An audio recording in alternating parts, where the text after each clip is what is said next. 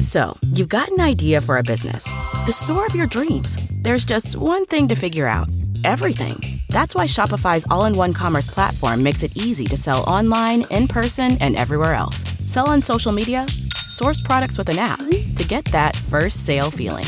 It's the only solution that gives you everything you need to sell everywhere you want. So when you're ready to bring your idea to life, power it up with Shopify. Sign up for a $1 per month trial period at shopify.com slash listen.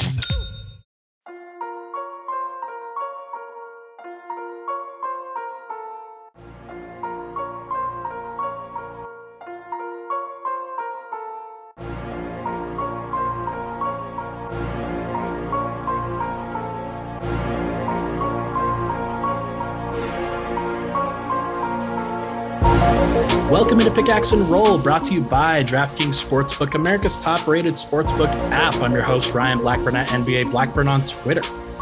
It is Sunday night as I am joined tonight by a very special guest. Uh, we just got done watching uh, what was a basketball game uh, that was played by the Philadelphia 76ers and the Orlando Magic. Uh, that Philly came out on top, uh, but the real reason why we have been brought together today is because there is a, another basketball game that will be played tomorrow. And if you know it from the title of this podcast, there is a, a lot of buildup for this particular game uh, between the Philadelphia 76ers and the Denver Nuggets, Nikola Jokic and Joel Embiid. Uh, not Michael Porter Jr. and not Jamal Murray and maybe not Aaron Gordon uh, versus uh, I'm already making the excuses up front. Uh, this is great. Uh, I have brought on uh, one of my favorite follows on Twitter, one of my favorite Sixers fans who also happens to be a fantastic uh, quality control person over at Bleacher Report who does uh, the NBA pod with Morten Stig Jensen. It is Bryan Toporek at B Toporek on Twitter. Bryan, thank you so much for taking the time, man. I really appreciate you hopping on with me. Of course. Thanks for having me on, Ryan. And all I can say is I hope tomorrow's game goes better than the last big game that had a ton of buildup for the Sixers. That was we don't need to talk mm. about that. yeah, that, well, actually, let's let's let's uh let's go one one question on that game. Oh boy. Uh Uh, what what was more disappointing, Harden's shooting performance or the Sixers pick and roll defense? Yes. Is that just can I just answer yes? Like every single thing, there was not a single positive takeaway from that game. Just everything that could have gone wrong did go wrong, and you know they look. It's going to be a theme throughout this next month, and like we'll talk about tomorrow's game. You know, like these guys are just coming together on the fly and like Harden has been talking about it ever since he got to Philly. Doc Rivers has been talking about it. Like know, they've said like we know three plays right now. So, you know, right now they need their offense to be elite because their defense definitely took a step back. That's just what happens when you add James Harden to your team and you know subtract Ben Simmons. Um, so they, you know, they have needed to score basically 115 plus points to have any chance of winning a game. They did not do that against Brooklyn, and they got their clock cleaned. Yeah, it was it was very surprising. That was not the result that I was expecting. I think everybody was hoping that the Sixers, uh, not hope, like like let's let's let's throw out the the hope there.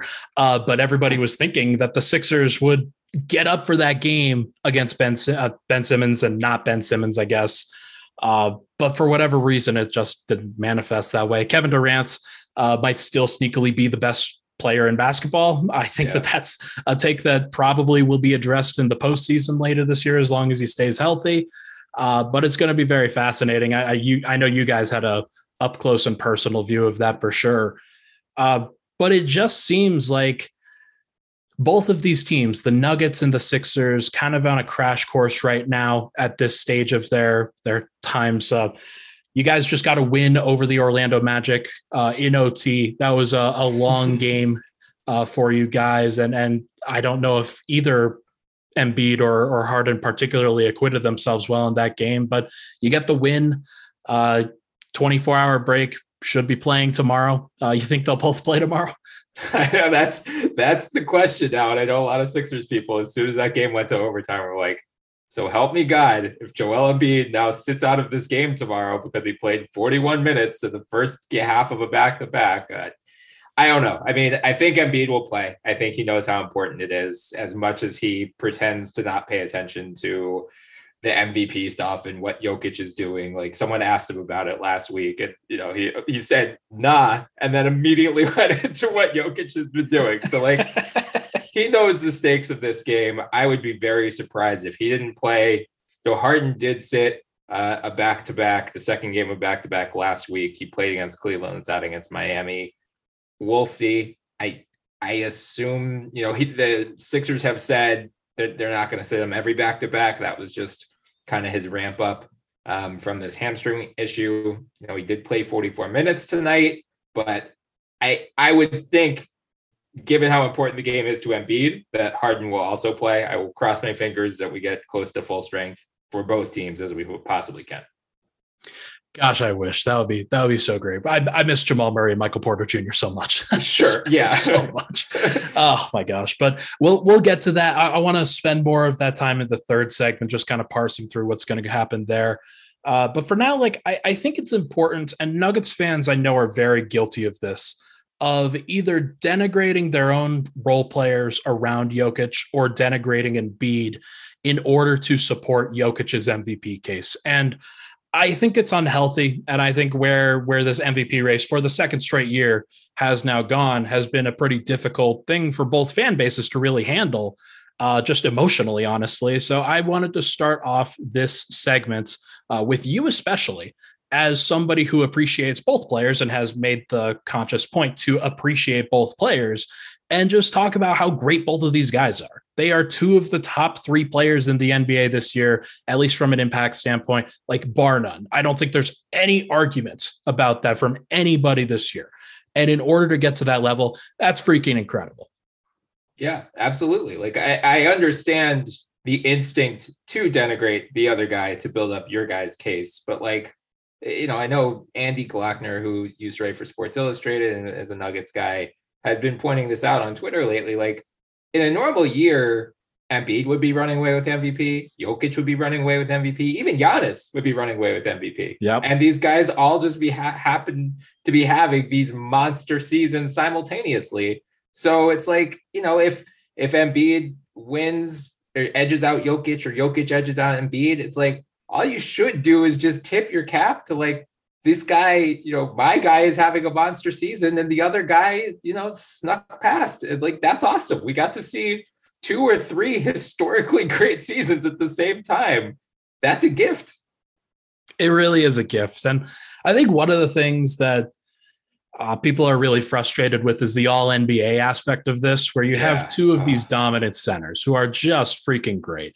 And they, they've been two of the five best players bar none in each of the past two seasons. And Embiid last year was pushed to all NBA second team and definitely had a case to be all NBA first team over some of the other players that were on that list, like Damian Lillard. Uh, so help him, should not have been a first teamer last year uh, when it comes to just the, the level of player that we're talking about for the top five players in the NBA. So I, I'm I hope that they fix that at some Uh, we've already they've already started to do some positionalist stuff uh, from the All Star game. I hope that it moves to the other awards as well.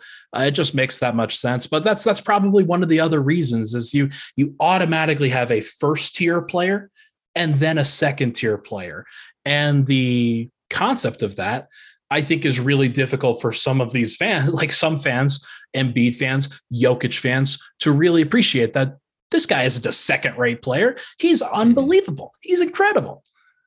Yeah, and I think I would be curious, like, what is your fix for the All NBA? Is it you know follow the All Star like two guards, three front court, and just get rid of the center position, or like I'm personally in the mind of just like, why do we need positions at all? Just take the five best guys. I don't care if it's five centers. Cool. If it's five point guards, fine. Like, let's have this be an accurate reflection of the five best players in the season and then second team six through 10. Like, I don't understand especially given how many guys are now interchangeable. Like, what is Luka Doncic? Is he a point guard? Is he a small forward? What is Ben Simmons? What is Jimmy yeah. Butler? Like, what is Nikola Jokic? Like a point center? Like we've never had that before. Let's just who cares about these labels?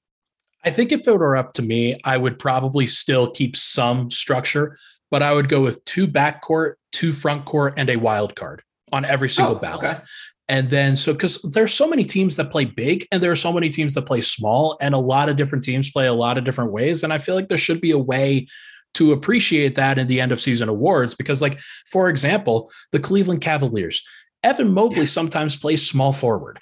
Jarrett right. Allen is an all-star. Like uh, you should be able to appreciate both of those guys, but I just I think that there's going to be some all defensive stuff with both of those guys where they're probably not going to get on the ballots and they probably both should be in some cases. So I, I given given especially the injury stuff for defensive player of the year, we won't get into that right now. But yeah. um, I do think that there should be a little bit of structure but it should be flexible. And right now, there's just very little flexibility. The only flexibility that we've really seen was when they decided to pigeonhole Anthony Davison as a starting first team center in 2019 20, uh, right. so that he could then have his case to be the best big man in the NBA and of the all time. Like, that's that's great. That's great. Um, so uh, I'm not bitter. I promise. I promise. So, uh, but hey, I, I think both of these guys are incredible. I'm just going to run through Embiid's stats and Jokic's stats real quick. Yeah. Uh, Embiid is currently leading the NBA in points per game. He's at 29.7, maybe 29.8 if you round up. I don't know, but uh, 11.2 rebounds, 4.3 assists, 1.1 steals, 1.4 blocks. Uh, first of all, I mean that's that's incredible that a center can get to that level in this day and age. Uh, the 48.9% field goal percentage is where I think things start to dip a little bit for him, but he absolutely makes up for it by shooting 12 free throws a game. yeah. That's unbelievable. That's incredible. We can uh, kind of parse out how he gets to the free throw line sometimes. And I, I personally have a trouble with that when I watch Jokic kind of have like deal with a slasher film across his neck uh, when he had it in the Golden State game. That was a little bit weird, but uh, what Embiid does is extremely dominant, and anybody that says otherwise is just they're messing with themselves at this point.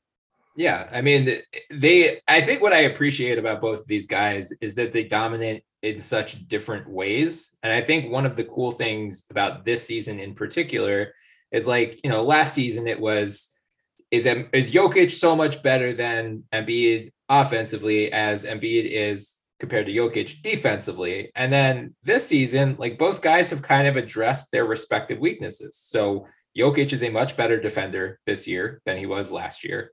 And Embiid, in part because of the absence of Ben Simmons for most of the season, had to level up as a playmaker. Like he is making reads that he did not make a year or two ago. And he's averaging a career high number of assists. I mean, it's you know 4.3. It's nowhere near Jokic, but it is still progress from him. I believe he's averaging a career low number of turnovers as well. So, despite the uptick in responsibility, he's actually become more efficient with the ball.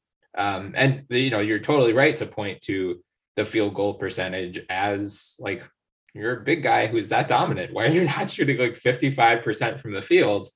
Um, you know, part of it this year, especially, is again without Ben Simmons, he didn't really have a table setter. Like Tyrese Maxey, second year point guard, got pigeonholed into that role because the Sixers didn't have anyone else on the roster capable of doing so. But like right. as we've seen since the arrival of James Harden, Maxey is much more comfortable as an off-ball guard, a secondary creator. So like for half of the season, a lot of it was like just like, all right, let's get the ball to Joe in the post, and he's probably going to get double teamed, and he's just going to shoot over these guys anyway, and probably score or draw a free throw. It's one of the reasons why over these last couple games, and it's it may just be a blip. I've just been surprised seeing the field goal percentage number for for Embiid in some of these games where I, I would have assumed that he'd be more in the pick and roll and and mm-hmm. downhill a little bit, being set up a little bit more for efficient shots. Like, why why do you think that hasn't happened over the course of these past few? Yeah, it's weird because they they did run a lot of it with Harden and Embiid in their first couple games, and it looked pretty difficult, if not impossible, to stop. Um, I think what happened in the Nets game in particular is they did try to run that look a few times, and when Matisse Thybulle is on the court, teams are just going to completely ignore him and send whoever's defending him as extra help. So the Nets were able to load up that side of the ball, have three defenders, and you know basically dare the Sixers to pass to a wide open Matisse Thybulle, uh, who you know is despite his defensive gifts is not a great three point shooter. Um, no. The Sixers you know, they were experimenting with some looks where Matisse is screening for Harden and they're running a two man game with Matisse and Harden. And like Matisse would cut to the basket and they were able to get a couple easy shots per game with that. We haven't seen a lot of that. So part of me is wondering, you know, like the, the optimistic part of me is wondering whether they're just trying to workshop different sets in real time because, you know, they've said like we're, we are just learning all of this stuff on the fly. So maybe they know, okay, like we're pretty confident the Embiid pick and roll, the Embiid Harden pick and roll can generate good offense more often than not. Like let's figure out other things that work, even if it comes at the expense of maybe we do fall into a 10 point second quarter deficit and we have to make that up later in the game. You know, that that's the optimistic take. The not so optimistic take is that they just have no idea what they're doing on the floor. And like this is all this is all just aimless and they're not learning any lessons that they can carry over into the playoffs. Yeah, like I I I tend to lean option one on on this just because like they're they're not stupid. Like I, I, know there are a lot of Doc Rivers jokes and Rock Rivers jokes that can be made, but like they're they're they're not dumb and they they have two of the top premium talents in the NBA, and you'd probably want them working together in a more cohesive unit if you possibly can, just to make things easier for each other. Uh, it, it, has looked pretty difficult over the past couple, but let's let's stick to more uh, for now. Just, I thought you made a good point about Embiid improving his weaknesses and being forced to improve his weaknesses, kind of in a moment of difficulty for the team. Denver's been a lot like that too, where without mm-hmm. Murray and without Porter, uh, the spacing and kind of the creation around Jokic has really suffered. There's just been so much less space than there has been in the past. They were a much better three point shooting team last year. I continue to argue with my colleague Matt Moore about this that they're actually not a good three point shooting team. Uh, they're average. They're they're definitely they're definitely average, and they're missing a couple really great guys uh, sure. on the perimeter. So Jokic being like what what he's done in place of that has taken to more of a bully ball approach inside as opposed to just settling and trying to wait for other people to cut, trying to wait for the perfect opportunity. Sometimes you're not going to get the perfect opportunity and you're just going to have to work through that at this point. But and he's so he's made that work too and he's made the defensive part work too. Like it's just he's a different player defensively this year, and he's yeah. just smarter and more intelligent and and more dedicated to his craft. I think, and we've seen that at different points in the game, but it sort of feels like that's the way he feels like he can make up the most ground, and it's really helped Denver. That's for sure. Yeah, absolutely. Like, I, and that's what I think when people are trying to tear down both of these guys, it's like, well, there aren't as many areas where you could tear down either one. Like that you know Sixers fans in past years would say like, oh well, you know, Jokic is such a worse defender than Embiid. And it's like, you know, he is still, but the gap is narrowing. And you know, and like Jokic is a much better playmaker passer than Embiid. But again, like the gap is narrowing a bit. Now they're the Sixers are never going to ask Embiid to, you know, average eight assists per game, especially now that they have James Harden. That's just like they, they are playing. It would be dumb to do so. Like, yeah, yes, no yeah. um, like they're playing two very different roles. But I think what's cool about both guys too is like their footwork unlocks so much of what both of them can do offensively, and it's just so rare for a seven footer to be able to do what either one of them could do, and yet they're both just, I mean, balletic. Like they are incredible with their body control and their movement, their ability to generate space, even if they, you know, if they're in one on one, like you just good luck. You almost have to set a double team, but like you can't double team Jokic. And now, you know, you could double team Embiid, but now you've got James Harden or like Tyrese Maxey out there. Like it's, it's, they're putting their teams in such advantageous positions because of how gifted they are. And it's just like, you basically just have to you know there is no fully stopping either guy it's like just pick your poison and which is the least painful option that we are just willing to give up the Embiid step back this year uh, it's one of those moves that I think is just it's really impressive for a seven foot two guy to be able to do something like that. And uh, to be able to move in that manner, uh, turning around and fading away and, and creating space, nobody can block that shot. And I think everybody in their right mind would live with that shot if you're if you're an opposing team. Like if it's a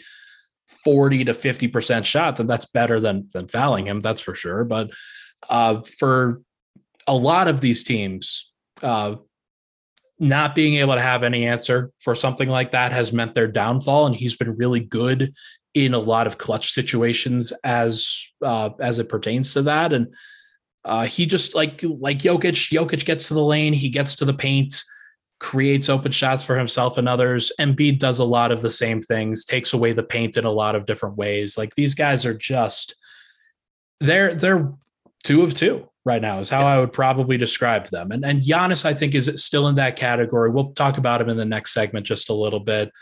Uh, but what these guys, like you said, they're so drastically different, and yet they've improved some of their weaknesses to look like the other just mm-hmm. a little bit. Like Jokic getting some game-winning blocks, uh, that's a big deal. That's that's absolutely yeah. a big deal and a big narrative booster for sure. Embiid yeah. being able to pass out of double teams and move the ball, and then kind of like work off ball just as well as he works on ball at times. I think that absolutely works to his advantage too. And it's one of the things that Jokic had over him that that the gap is narrowed, just like you said. So uh, this is going to be a fun MVP race down the stretch. Uh, both of these guys deserve all the credit in the world.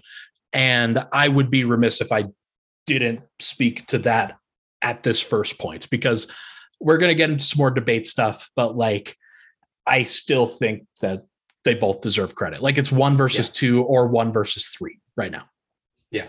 Yeah. I mean, it, I think the only wrong MVP take at, you know, recording this March 13th, the, the day before uh, the hopeful Jokic Embiid battle, the only wrong MVP take is that there is a clear MVP at this point in the season. I think you could say there is a front runner, but like there, the gap is still narrow enough that really, I mean, these two guys are going to battle it out, hopefully for the next month, health permitting.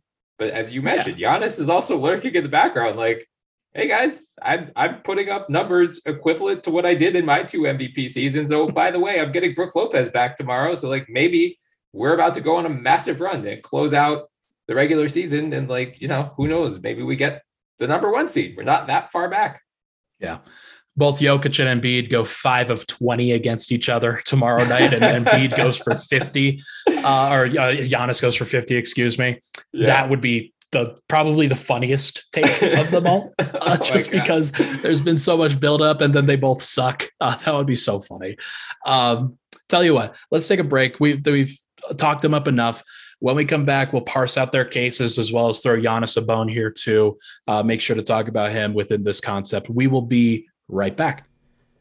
Before we get back to the podcast with Bryan, I want to talk to you about DraftKings Sportsbook, the official sponsor of this podcast.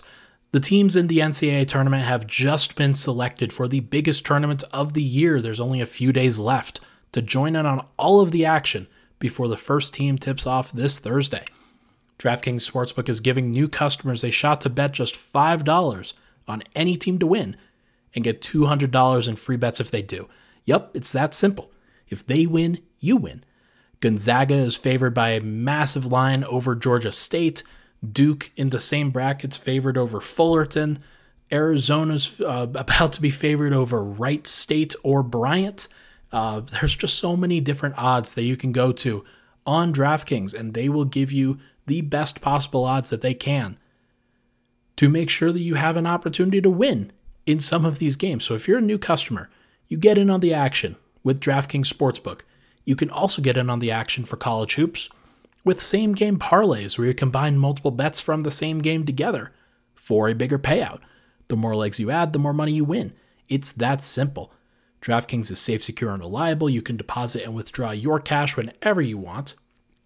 So make sure to download the DraftKings Sportsbook app now and use promo code MHS when you do. Bet $5 on any college hoops team to win and get $200 in free bets. If they win, you win with promo code MHS this week only at DraftKings Sportsbook. Must be 21 or older, Colorado only, new customers only, minimum $5 deposit, restrictions apply. See DraftKings.com slash sportsbook for details.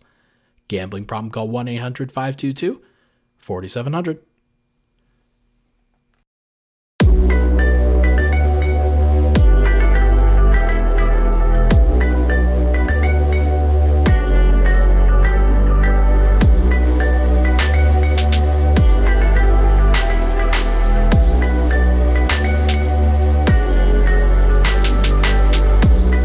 Back. And Roll. Ryan Blackburn here. Thank you so much for tuning in. Appreciate all the love and support, everybody, on these last few episodes. The reviews are popping in. They've been great. If you could, it'd be awesome if you could drop a five star review on Apple Podcasts, Spotify, Google, wherever you get your podcasts. That would be fantastic. Okay. I am joined today by Bryan Toporek, who could also I, I, forgot to mention that you also write for forbes and you do some great work contributing for forbes as a sixers writer uh, but you've also written about the jokic and embiid debate in the past and in the present here. So uh, have you had any takeaways from over the course of these past two mvp runs for both of these guys that really stands out to you? Yeah i mean you know i think last year's race was close up until embiid got hurt and then he you know he missed a ton of time and Jokic rightfully ran away with it. Um, this year, like again, health permitting, like I just want to see these guys stay healthy and battle this thing out until the final day of the regular season because you know right now I like the betting markets favor Embiid, but ever so slightly. Like you know, I'm looking at FanDuel right now. Embiid's a minus 130 and Jokic is a plus 140. So that that is like as neck and neck as this thing could be with a month left in the season. So I I just hope for all of our sakes that we get to see this thing play out however it does, but you know, play out until the final day of the regular season. The odds are so close. That's that's an, an absurd number, to be honest, to have both of those guys at that level. Uh, just just as even as they possibly are. Like you have a favorite, but it's not like Jokic is an underdog in that situation. Like right. That's that's insane. That's that's a that is a crazy crazy gap between the two of them.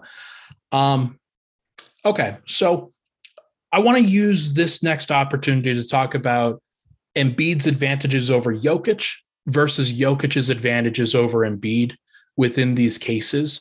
Uh, we're going to get into kind of the not the not the nitty gritty here, but just like, hey, where's the where are the gaps between these two? What are what are some of the holes that you can poke at the resume a little bit, and then kind of debate those and where their merits are and things like that. I think we should start with Embiid's advantages over Jokic. And I think the first thing that you have to start with is the scoring usage. Uh, mm-hmm. It's not necessarily the efficiency because I think the Jokic still trumps him there.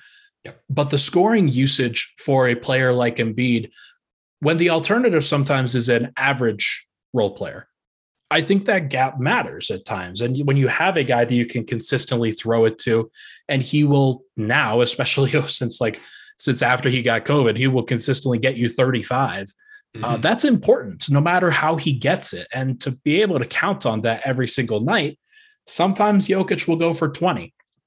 Sometimes Jokic will go for 22. Sometimes Jokic will go for 17. And the assist numbers will balance that out a lot of times at the points created categories. But it sometimes doesn't. And you, mm-hmm. you're very reliant on other people in that case to uh, hit the shots for you. So uh, that's that's probably the first thing that I would use is kind of Embiid's gap over Jokic is just him being the scorer that he is at the volume that he is does matter to me. Yeah, I, I would agree. I mean, I think like he had an objectively bad game tonight against Orlando. He was nine of 28 from the field. He Good still Lord. finished with 35 points, 16 rebounds, and seven assists, two blocks, including you know a game saving one uh, in the final minutes there. So it's like there he's just redefined what quote unquote bad games look like. You know, the, the Brooklyn blowout loss the other night, shot five of 17, but he had 27 points and 12 rebounds. Like he was the only guy on the Sixers who showed up to that game.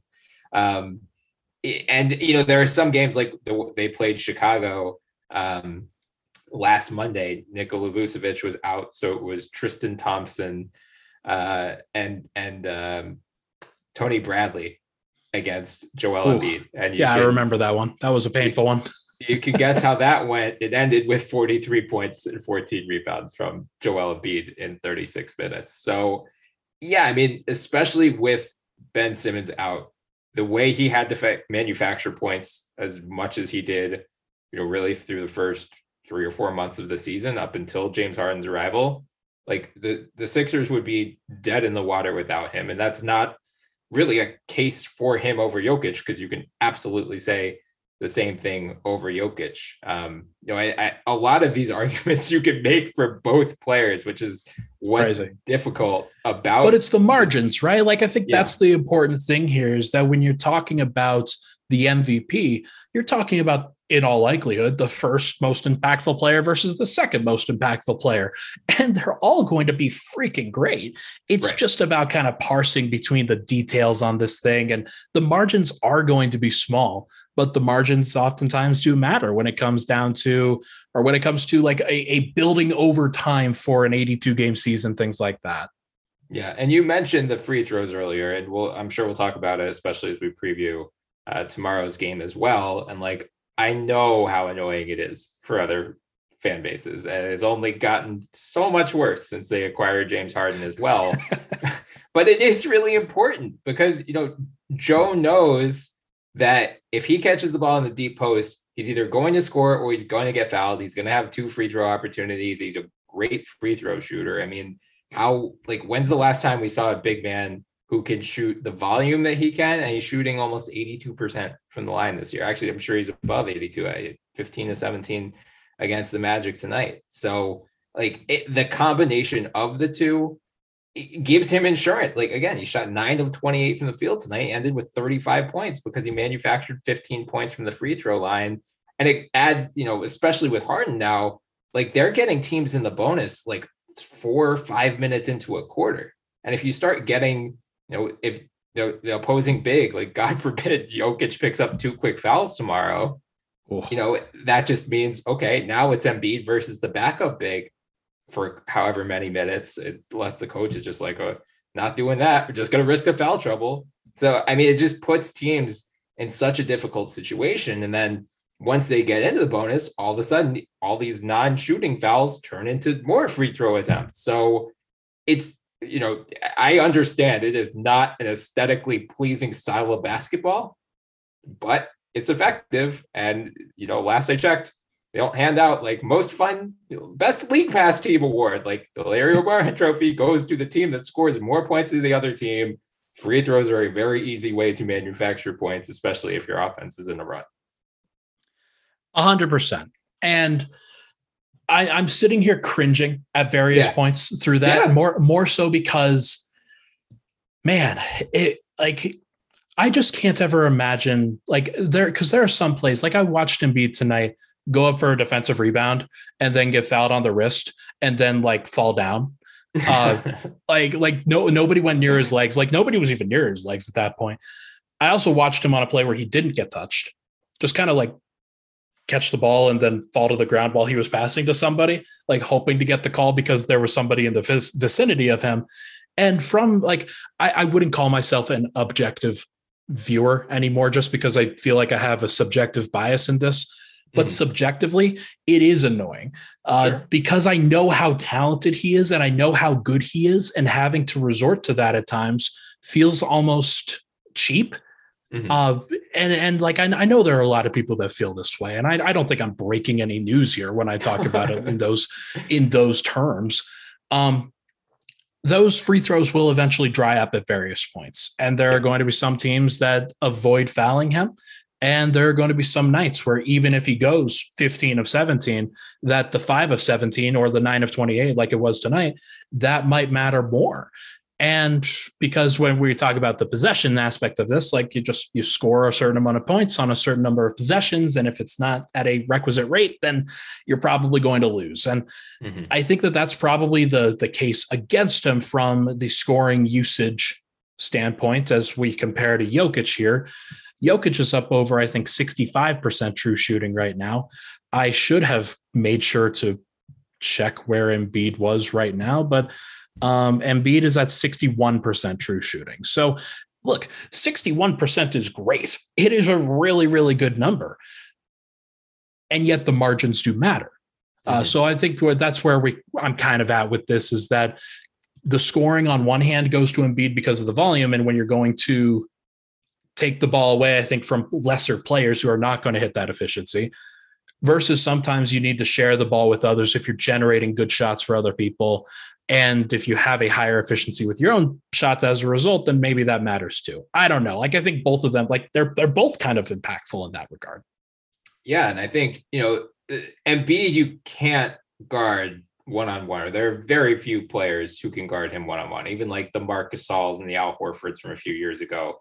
It right. doesn't work now because he's improved so much as a face up shooter. That was like the big leap he took last year. He used to just be mostly a back to the basket guy. And that's why, you know, when teams would send doubles at him, he wouldn't see it coming. And, you know, he was sloppy with the ball, turned it over a ton. He's tightened up his dribble. He faces up more. So he sees what's coming. He has just better IQ, better vision, know, knows where guys are supposed to be and knows who's going to cut. Like, okay, if this guy doubles, then I'm going to pass to this wide open guy or pass to this guy who's going to kick it out to the, the guy you know, further down. So that's been an improvement that he's made.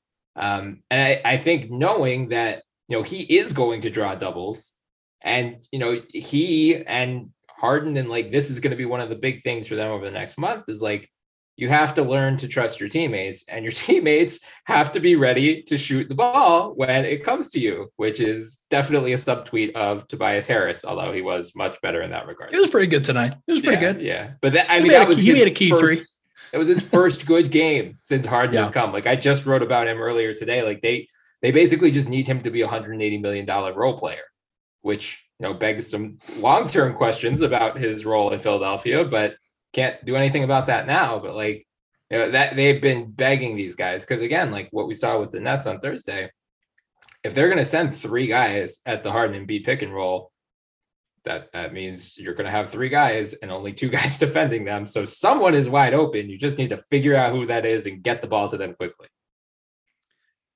Other sort of Embiid advantages over Jokic right now, and we could talk about these if you want to. We don't have to talk about them.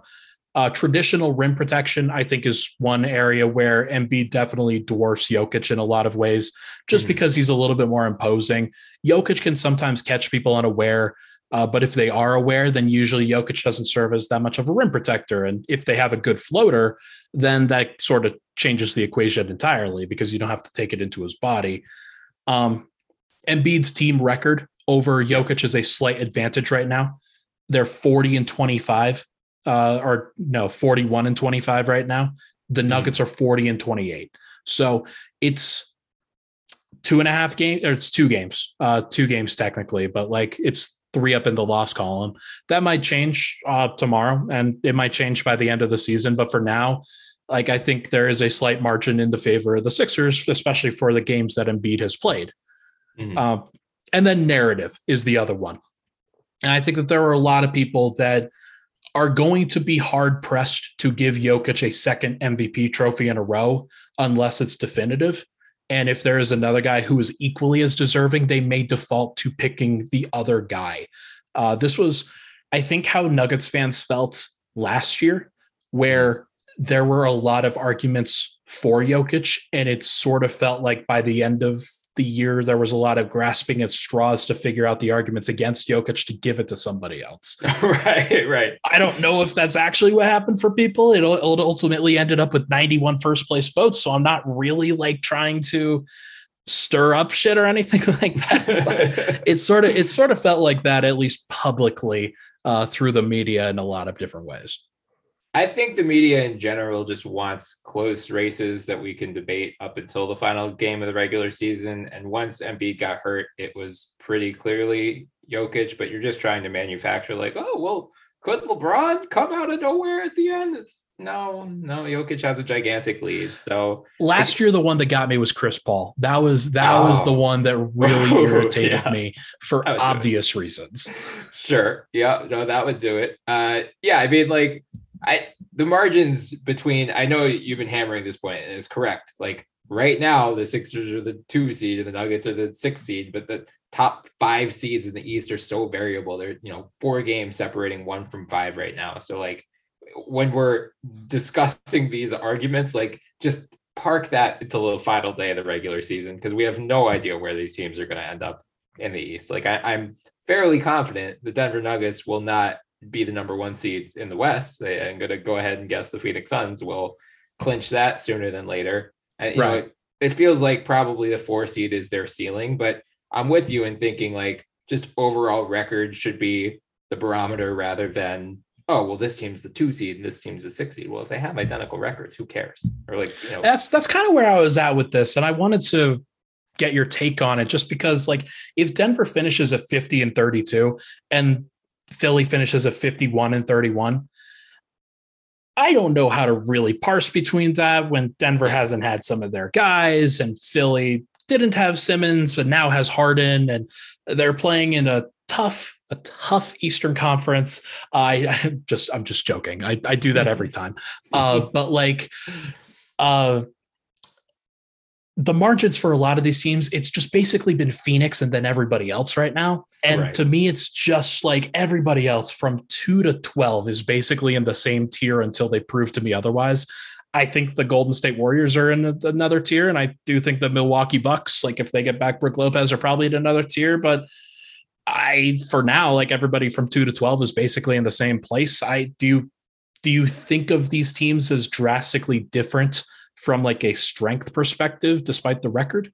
No, I, I, don't. And I think there's a very good chance we'll talk about the game uh, next segment, but like there's a, a, very good chance the Nuggets come in and beat the pants off the Sixers tomorrow, especially coming now that they're coming yeah. off of back to back against Orlando. Um, so no, like team record overall, I I don't think it should be a factor now.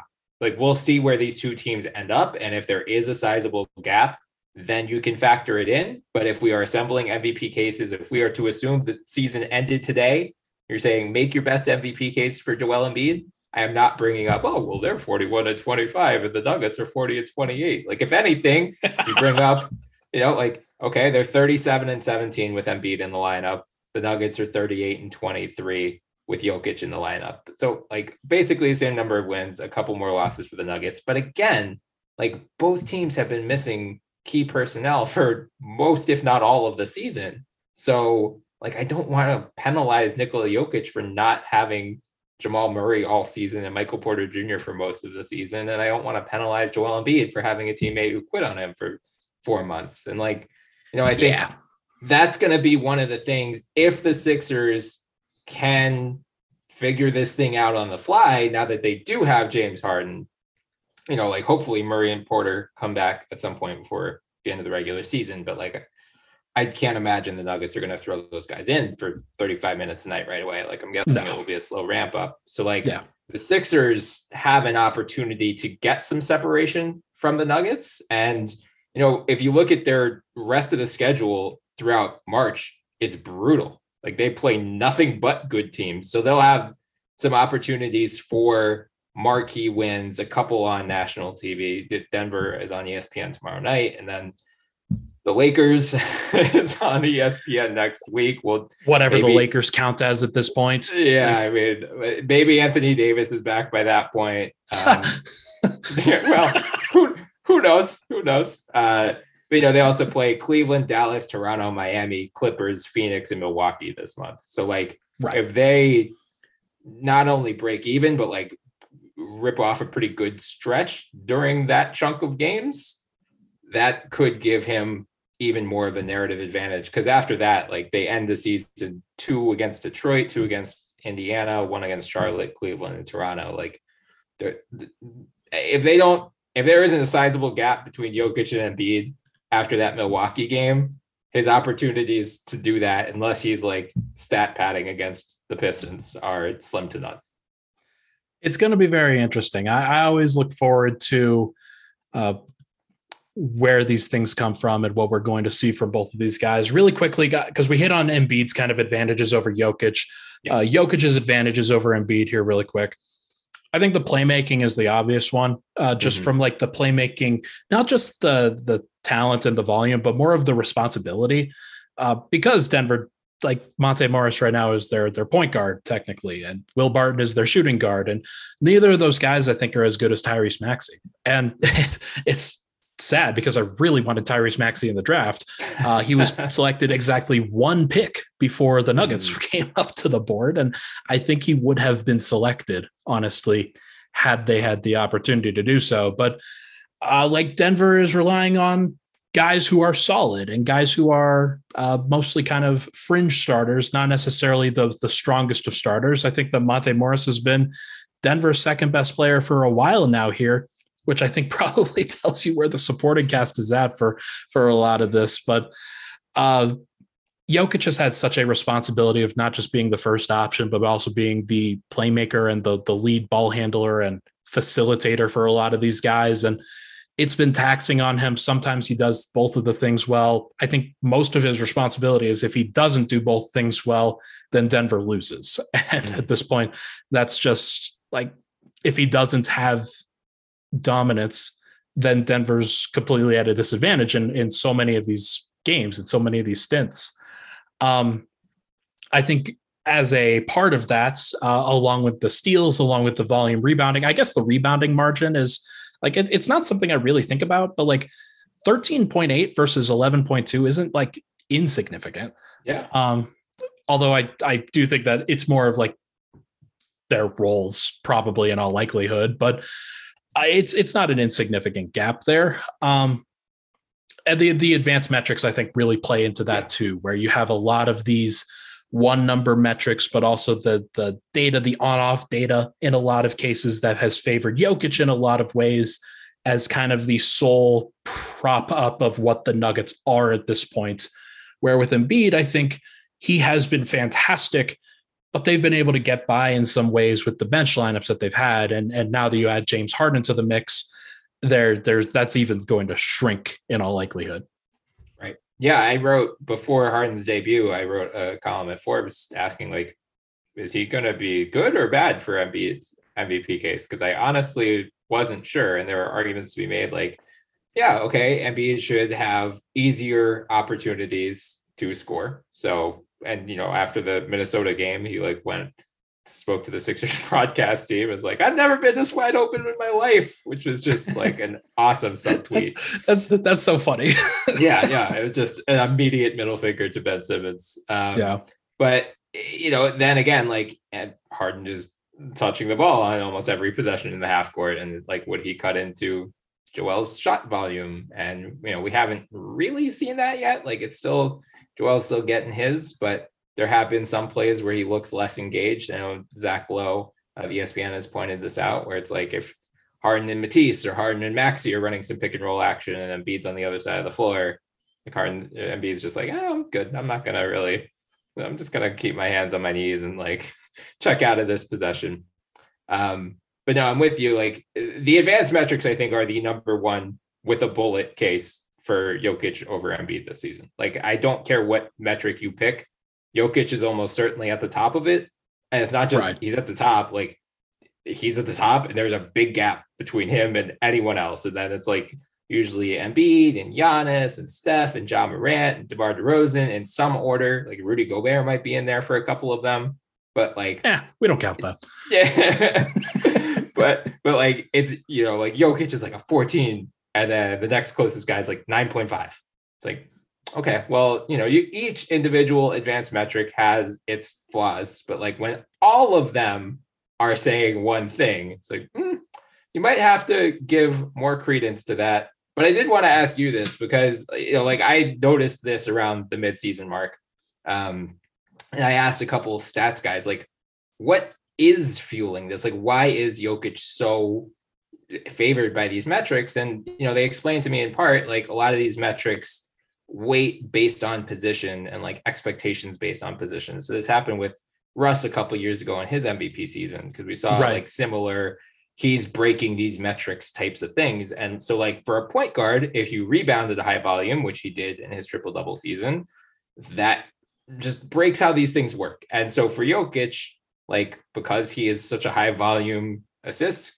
creator um, that is like influencing how these metrics view him.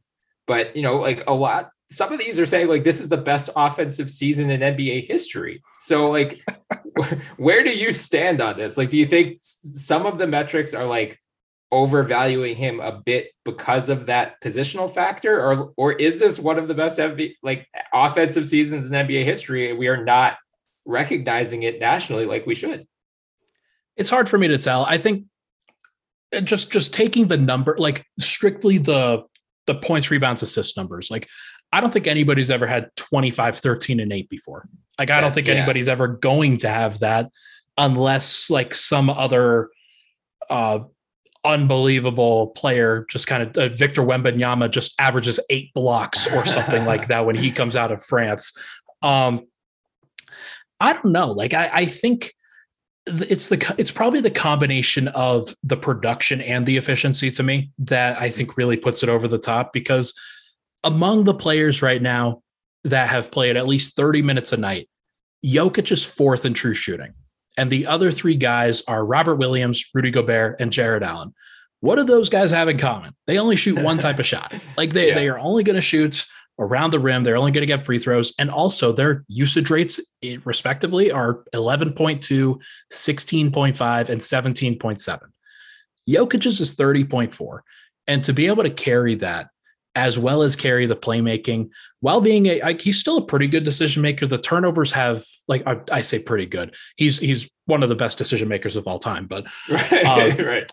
Like I, I don't want to belittle him uh, because his assist to turnover is only two point one six. Uh, but like, uh. like as, as oh man, really, really, what a travesty right there. But yeah. we we've never seen somebody pass at the level that he has, and so like box plus minus, I think, is the stat that you're referencing here that really is more biased towards uh, a lot of these bigs that will pass more, or it's mm-hmm. biased towards guards that will rebound more.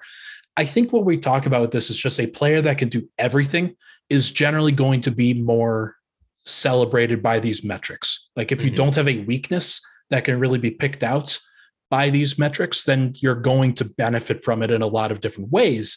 And for a, a guy like Embiid, he doesn't have as many weaknesses anymore. He doesn't like like being able to get to the free throw line in the way that he does makes up for some of the field goal percentage stuff, which I don't think we, it's it's not that big of a deal anymore. And then the passing is another factor where his turnover percentage, I'm pretty sure, has actually gone down, if I'm not mistaken. Uh, and he's actually passing at just a better and more efficient level. Mm-hmm. So he has vaulted into this uh, impressive zone from an efficiency and like a, an advanced metric standpoint too because like we've talked about before he improved his weaknesses and became a more kind of well-rounded player in a lot of different ways. Jokic I think is just he doesn't have a weakness offensively. Like I, I don't know yeah. where it comes from. Like he shoots efficiently from everywhere on the court he's shooting an average three-point percentage right now but he doesn't necessarily take a ton of them. Have you seen his shot chart? Like just from like the the inside the arc is all green. Yeah. And for for Embiid and for Giannis, I think as and as we kind of I, I want to throw him a bone here. Um, yes. Both of those guys are more in the yellow in terms of their shooting efficiencies from that zone ball. Jokic is shooting, I think, above 50% from long twos, but he's shooting like 59% on inside the paint, uh, but outside the restricted area, God. which is just bonkers. Nobody does that. That's insanity. Like, the floaters that he has in his bag, that's like a Richaun Holmes level floater, and nobody has a Richaun Holmes level floater. That's that's like talking about some of the the best of all time here. So I uh, I think that's why. That's probably the the biggest reason that I can give. Uh, mm. But it does feel like not having a weakness is the biggest reason, but he's just at the 100, 100 good lord, he's at the 100th percentile in a lot of different categories or close to it.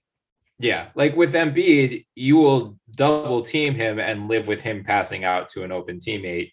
That is not a choice with Jokic. You cannot double team him because he's going to just create something out of nothing. Like Embiid right. has improved as a playmaker. Like you're right, his turnover percentage is a career low assist percentage by far a career high. Still, like, again, he's improved nowhere near the floor vision of Jokic. Like, I'm celebrating him making a, the right read out of a short roll. That is progress for Embiid. Jokic is throwing passes that you, I like, even if I was playing 2K, I wouldn't have been able to do them. And he is just like, oh, yeah, by the way, I'm to throw this like over my head, or like throw a touchdown pass before uh, and it was against the Warriors the other day, right? Like, like he just throws an entire full court bomb before they even got set. Like he's just how do you do this when you're a man that size? It's unbelievable. Giannis, I think, deserves at least more mention than we've given him. He does yes. feel to me like he's third, at least in the narrative race for sure.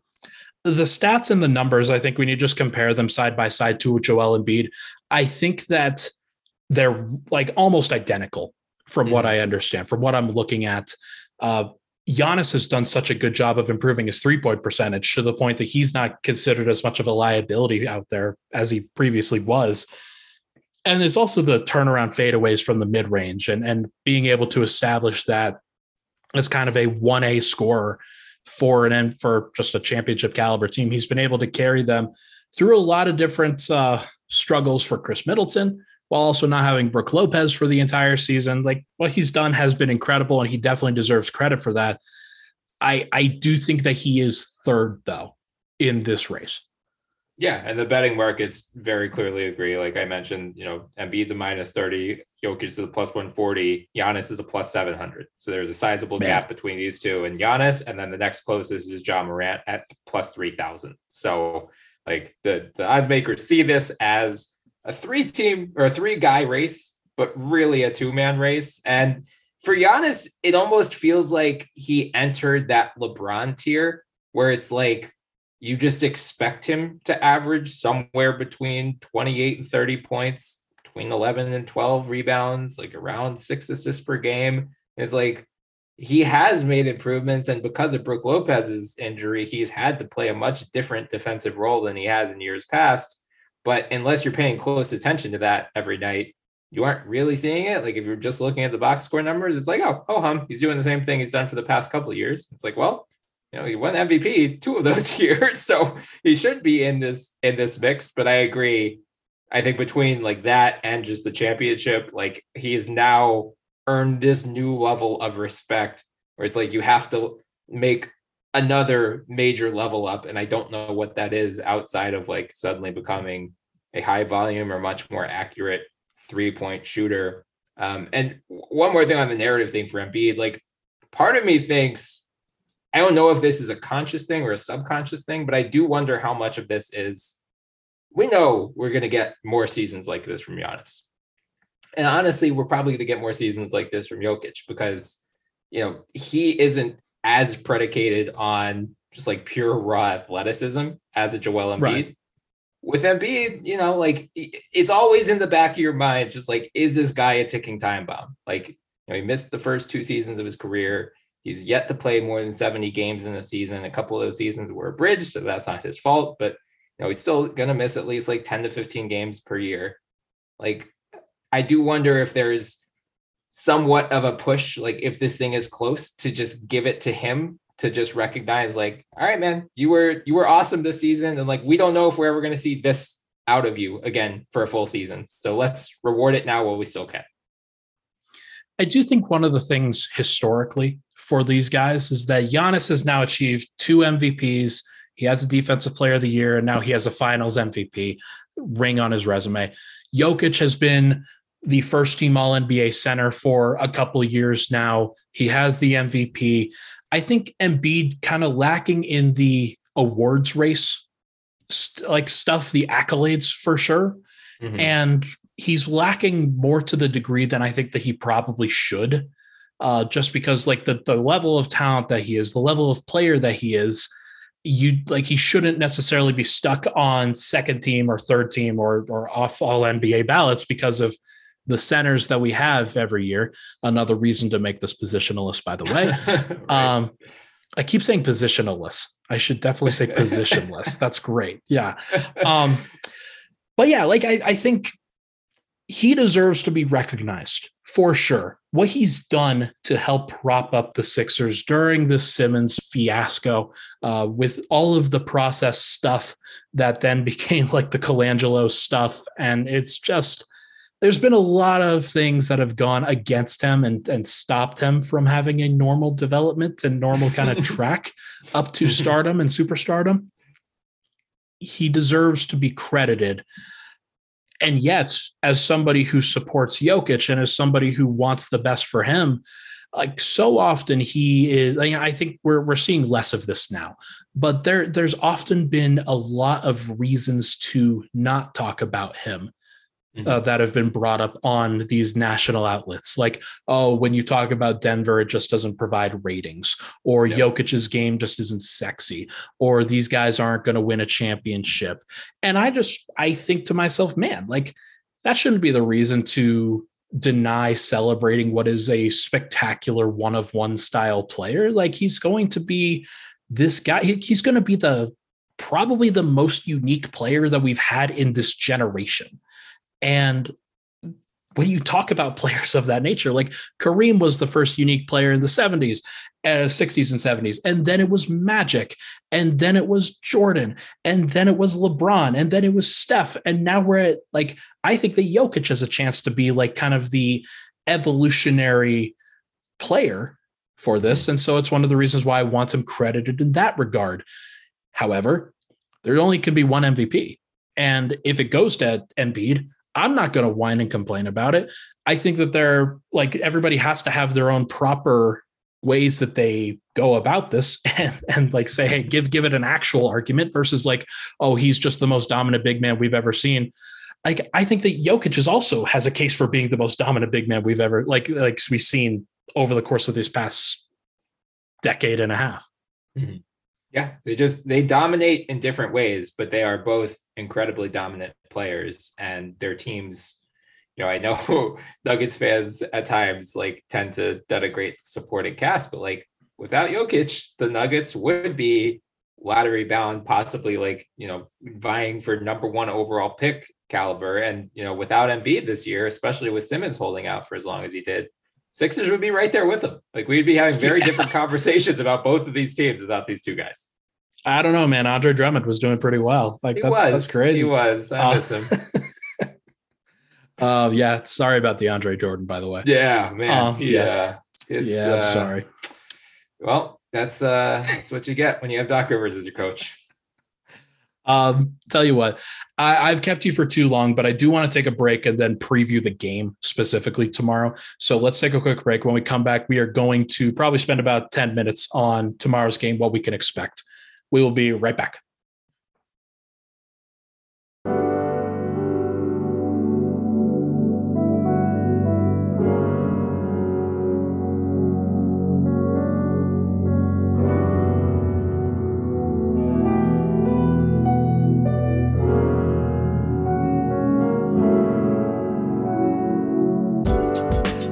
Back. Pickaxe and Roll final segment here, joined today by Bryan Toporek. Make sure to follow his work on the Sixers at Bleacher Reports, at Forbes, everything that he does, everything that he works with on the on the NBA pod as well with Morten Stig Jensen. Like both of those, both you guys are fantastic and you cover the league from a very strong, holistic view. And I love your awards races pods. I think I think that those do really well. And Thank you. so as we continue to get into some of these award races, like I think uh, where there, there's going to be some good content to be had from Mort and, and you especially. So yeah, please, please, everyone, if you enjoy the awards pods, please tweet at Mort and tell him that because he hates them. But I, I like, I love them. I think they're a fun way to like do a snapshot of where we are in the season. Like we usually do it every quarter of the season or so, and it's fun to see how these things evolve because like you know, I, I he picked Embiid as his MVP coming into the season, and like a month into the season, we were joking like, man, I that ticket's gone. like, yeah, that's a, RIP, a tough pick. yeah, yeah, but but you know now here we are. Crazy, crazy how things change with time, man. Steph was just on another level at that point, and uh, yeah, and uh, now he's now he's just human, I guess. And right. maybe maybe right. not. We'll we'll just have to we'll have to see when Draymond comes back. That's my. Hey, speaking of which, Draymond's going to come back on March 14th. Like I'm not going to yeah. be able to watch that game at all.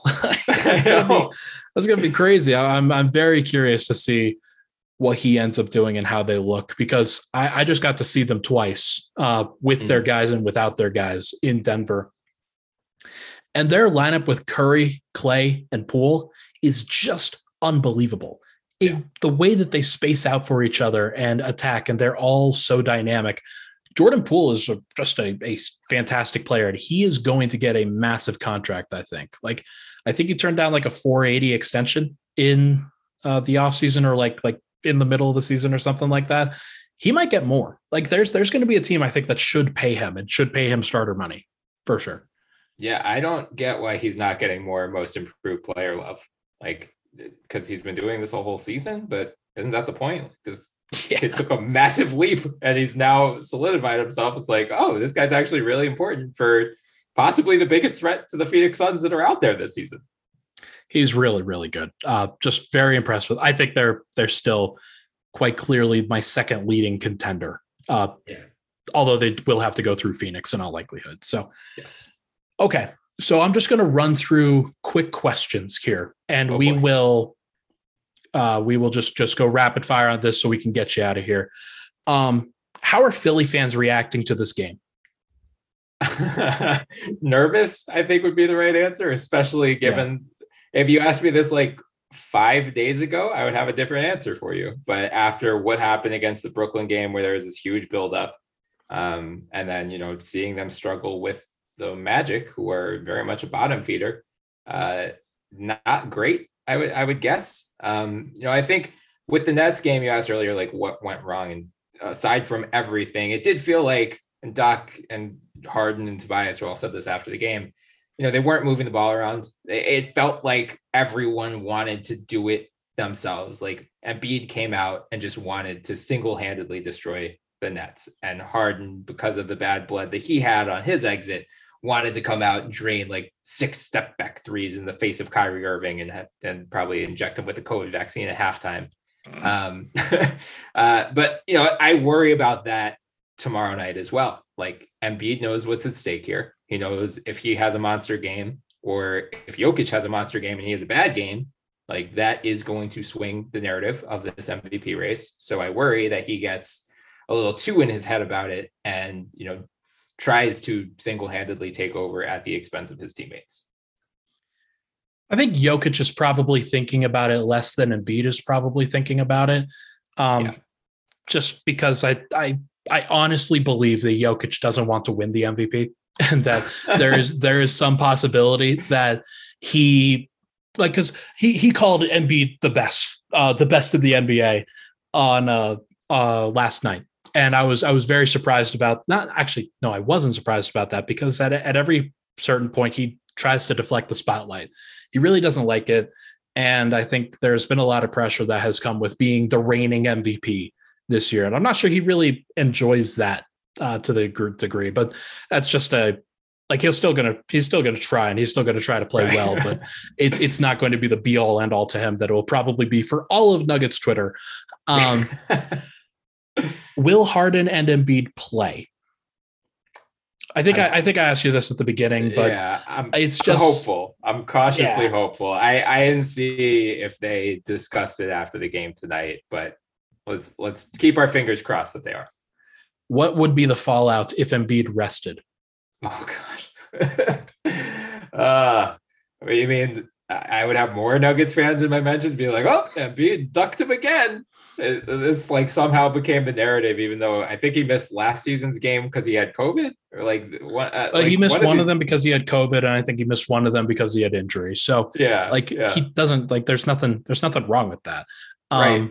I don't. I just. I think Nuggets fans, given how much both fan bases have gone back and forth at each other. Like yeah. you want some way to pressure release some of that pumped up adrenaline. And and there's no good way to do it if one of them is not healthy and the other is, uh, or one of them is being held out due to COVID protocols. Like there's right. there's just nothing Embiid could have done about that, obviously. Um, but hey, like I want to see it. I think Embiid wants to see it. I think Jokic wants yeah. to see it. And I think these guys want to go against each other and see where they stand. I think it's going to be a measuring stick game for both of them, honestly. Yeah. Um, how have the Sixers fared on back to backs this season? It's honestly like hard to say because you almost just want to throw out everything now that Harden's in the t- on the team. Like right. everything prior to the All Star break doesn't matter because this is a brand new team. And like the really the I think the only back to back they played since Harden came was this uh, Cleveland and then Miami where you know Harden didn't play um the the Miami game and they they just couldn't. They had zero offense all night. So, you know, I like they they had a back to back right before the All Star break, OKC and Cleveland, and that was the game where Embiid, Cleveland was the second night, uh, and Embiid had uh 40, 14, and 10 against Jarrett Allen and Evan Mobley. So like right. He, he is able to play in back to backs, which is something that was not true early in his season or early in his uh, career, I should say. Um, but yeah, it's like honestly, it's like these two. This team is so different now that you just basically have to throw out everything before February 25th. So now we're working with an eight game sample size, and one of those games Harden didn't play. Gotcha. Um, health wise, like unless they rest, I assume that everybody's mostly good to go on the Sixer side of things. Um, have there been any major rotation players that have been sitting lately? Danny Green has a finger oh, laceration. Right. Um, I it, doesn't sound all that serious, but I think Kyle Neubeck of Philly Voice reported he'd be out for about a week. So I don't know if he's going to play tomorrow night. I would be surprised. Um, but yeah, he's he's really the only major rotation player, barring any late surprises here. Okay.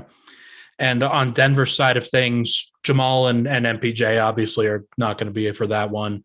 Uh, Aaron Gordon missed last game. They, I think they rested him honestly, and then got mm. burned because he probably could have been used against the Toronto Raptors when Denver mm. was trying to have, was they're trying to box out Chris Boucher with Bryn Forbes. Uh, oh. that didn't that didn't go very well no. uh, for obvious reasons. Chris Boucher had nine offensive rebounds. Oh um, yeah, it was it was kind of a that was like there were a lot of people that were saying, "Oh yeah, Scottie Barnes just demolished Jokic." No, the reason they won the game was because Chris Boucher had nine offensive rebounds against Bryn Forbes and Will Barton. Like, this is not hard, folks. it's well, just not. on the bright side, the Sixers, at least prior to Harden's arrival, were one of the worst rebounding teams in the NBA. So there you go. Yeah, and Harden improved that. Uh, yeah, well, he's had seven, seven point huh. one so far Interesting. per game this year. I mean, yeah, I mean, he's, he's definitely a better individual rebounder. I'm just surprised that that helped the team rebounding as much as it it probably I, did. Yeah, I actually haven't checked where they over this very small eight game sample size sure, where they are. Sure. Um, yeah. But I would I would assume they're at least not. I think they were 29th overall this year. So I'm gonna guess they are slightly better in that regard. But yeah, they're still not a great rebounding team at full strength, who has the better starting five? Uh, you've got the Sixers with Harden, Maxey, Thybulle, I, or is it Danny Green? Are they they're starting Danny Green in that situation? Uh, it's interchangeable, but they've been going with Thybulle. Okay, Thybulle, Tobias Harris, Embiid versus the Nuggets with Murray, Barton, Porter, Gordon, and Jokic. I think the Sixers have definitely two of the three best players the Nuggets have the better starting five though, because yeah. Thybulle is such a non-factor on offense. Like they've started to figure out a couple things that work with him and Harden in particular, but it's still very raw and inconsistent game to game. And you know, the the amount that teams can just ignore him offensively, like they are often playing four on five on that end of the floor, whereas the Nuggets, like there isn't that weak spot. And you know, I remember like I know speaking of small eight game sample sizes, like I remember the post Aaron Gordon trade, pre Jamal Murray injury Nuggets last year, and you guys looked amazing. So, you know, hopefully we get to see that again at some point. But like based on that eight game sample size, that that eight game sample size looks a lot more impressive than this Sixers eight game sample size man, I I miss it so much. I, really I don't blame you. It made things so much more easy for everybody. Where Jokic didn't have to carry the scoring on his shoulders; he could have the spacing to operate in the post. And Will Barton was getting like the worst perimeter defender, and now he's getting the best perimeter defender on him all the time. So yeah. it's just like it's everything has changed without Murray and Porter, but uh, it's it's just one of those things. Like you just got to deal with it. Um, which team does this matter to more narrative wise? I think the Sixers. Yeah. And I mean, I I think they're trying to wash the bad taste out of their mouth from the Brooklyn game. And honestly, you know, going to overtime against the Magic is not a great yeah. sign either. And you know, I think overall they're just still trying to feel their way out with Harden. And so like every single game, you know, what this is game 60 something of the regular season. So most teams are like already talking about resting players and preparing for the playoffs. And the Sixers like, hey, we need to get more than four plays that we can run at one time. So we like we actually need these games to get up to speed before the playoffs start. Will tomorrow's game decide the MVP race? No. I, I no. mean, unless unless one of these guys gets hurt, which I okay. really hope does not happen. But yeah. I think it it could swing. Like if you know if Jokic just absolutely annihilates Embiid, then maybe we wake up Tuesday morning and he's the front runner in Vegas markets and Embiid's not. But again, like I just think this thing is so close right now that it's potentially going to swing on a game to game basis. But you know, if like even if the Nuggets dominate the Sixers tomorrow and Jokic crushes Embiid, and then you know, like I mentioned, the Sixers schedule for the rest of March, if they go on and beat the Raptors, the Mavericks, the Cavs, uh, the the Suns, the Bucks, and Embiid has monster games, and some of those are on national television. Okay, you can excuse like, all right, you know, early in Harden's tenure, whatever. Like maybe they're still getting a feel for it, or you know, vice versa. If Embiid dominates Jokic, and then Jokic goes on to average like a 35 point triple double the rest of the way, it's like, all right, it's one game and half of his team is hurt. Who cares? I think that's probably the right take. I know that there are going to be a lot of people that react pretty strongly to this one, uh, just yeah. like there were a lot of people that reacted pretty strongly to Thursday night's game against against the Nets. So there, there's going to be a lot of that for sure. Uh, I would be surprised if it was like purely like like if they both played really well and then you just have them going back and forth and like one of them gets the last shot and then that guy hits it then that's probably the best outcome for both of those guys is just like yeah hey you both showed out uh, it's not a big deal. Like both of you are extremely dominant, and then the MVP race goes on. That's probably what I think will happen, or somewhere close to that. Like I would not want. Uh, I mean, unless it's Jokic thra- absolutely thrashing Embiid, but uh, I would want uh, just like a, a, one-sided affair in that regard, just because I, I feel like it's. I want both of these guys to showcase their talents and, and showcase how dominant and great they are in their own spectacular ways. Uh, mm-hmm. We didn't really get that in the All Star game. Like they they yeah. kind of had that little brief uh, two minute stretch where they were going back and forth and chucking up threes at each other. But other than that, like who cared? Like they didn't even go to the post against each other. Right. Well, I will say this: given how the Sixers defense has looked, especially lately, I have more confidence in Jokic lighting them up than I do Embiid off the second night of a back to back where he played 40 plus minutes. Like he he might be a little tired. He might be short legging some jumpers, but I don't know if he's going to go down to the post all that much, especially to battle Jokic all night. But Jokic is going to have many, many passing lanes to exploit against the Sixers defense. Yeah, I think this could be a game where he probably doesn't score as much as Embiid, and mm-hmm. it's going to look like especially if if Embiid wins and has a lot more points, that it might it might feel a lot more like an impactful Embiid game than maybe an impactful Jokic game. While Jokic still has like 12 or 14 assists or something yeah. like that. And just yeah. like, okay, so the Philly won 125 to 120 and Embiid had 35 and Jokic had 25. Uh, but Jokic also like dimed up everybody, and then the Nuggets were minus 17 while he was off the court. That's that's sort of like the the formula for every single game at this point. But uh, look, I well, I think both of these guys are going to match up with each other extensively. I think when Jokic is on the court, Embiid will be on the court. I think when Embiid's on the court, unless Jokic is in foul trouble, I think Jokic will be on the court too. Uh, it's going to be very fascinating to see how these guys uh, address this race and how they they play against each other. Um, do you have a prediction for what you, what you think will happen? Oh, oh man. I, I mean, I think the Nuggets, I guess we'll see if Aaron Gordon plays or not, because down all three of those guys might be a tough task. But I, I mean, I, I think, I don't know who's going to win the game, but I am fairly certain that Nikola Jokic is going to walk out with a triple double. That's a fair, I think that's a, that's a good take. Um, right now, Denver's James Harden and Tyrese Maxey defenders are Monte Morris, Will Barton, Austin Rivers, Bones Hyland, Bryn Forbes, and Davon Reed. Ooh, um, okay. or Facu Campazzo. Like, take your pick. Uh, if, you, if you want Facu Campazzo, then we could give you Facu Campazzo in this one. Um, but unless Aaron Gordon plays, then I think that might that might help out on both ends of the court for sure. Yeah.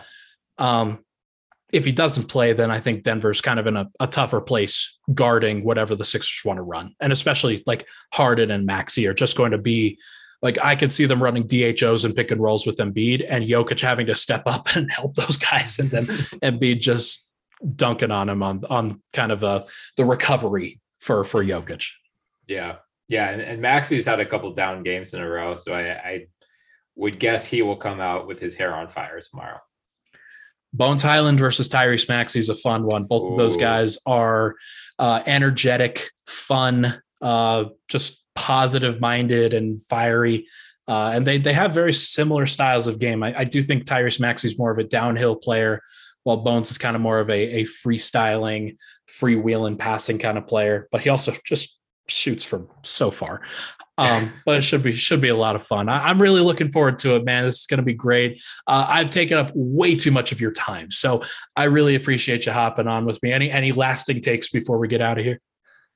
I just want everyone to be nice to each other tomorrow night, like re- regardless of whatever happens, and not just tomorrow night, but like for the rest of the season. Again, as we said early in the episode, like let's just enjoy both of these guys. They're both great. We don't need to tear the other one down just to prop your guy up. Like I know, and you know, you, you said Nuggets fans are guilty of this. I believe me, I know that Sixers fans are guilty of it too. I really I'll, I'll make an occasional joke here or there, but I want everyone to know there are Sixers fans out there that like Nikola Jokic. Like he's incredible. He's awesome. I love both of these guys, and I just want to see them both battle this thing out, like you know, a Godzilla movie for the next month.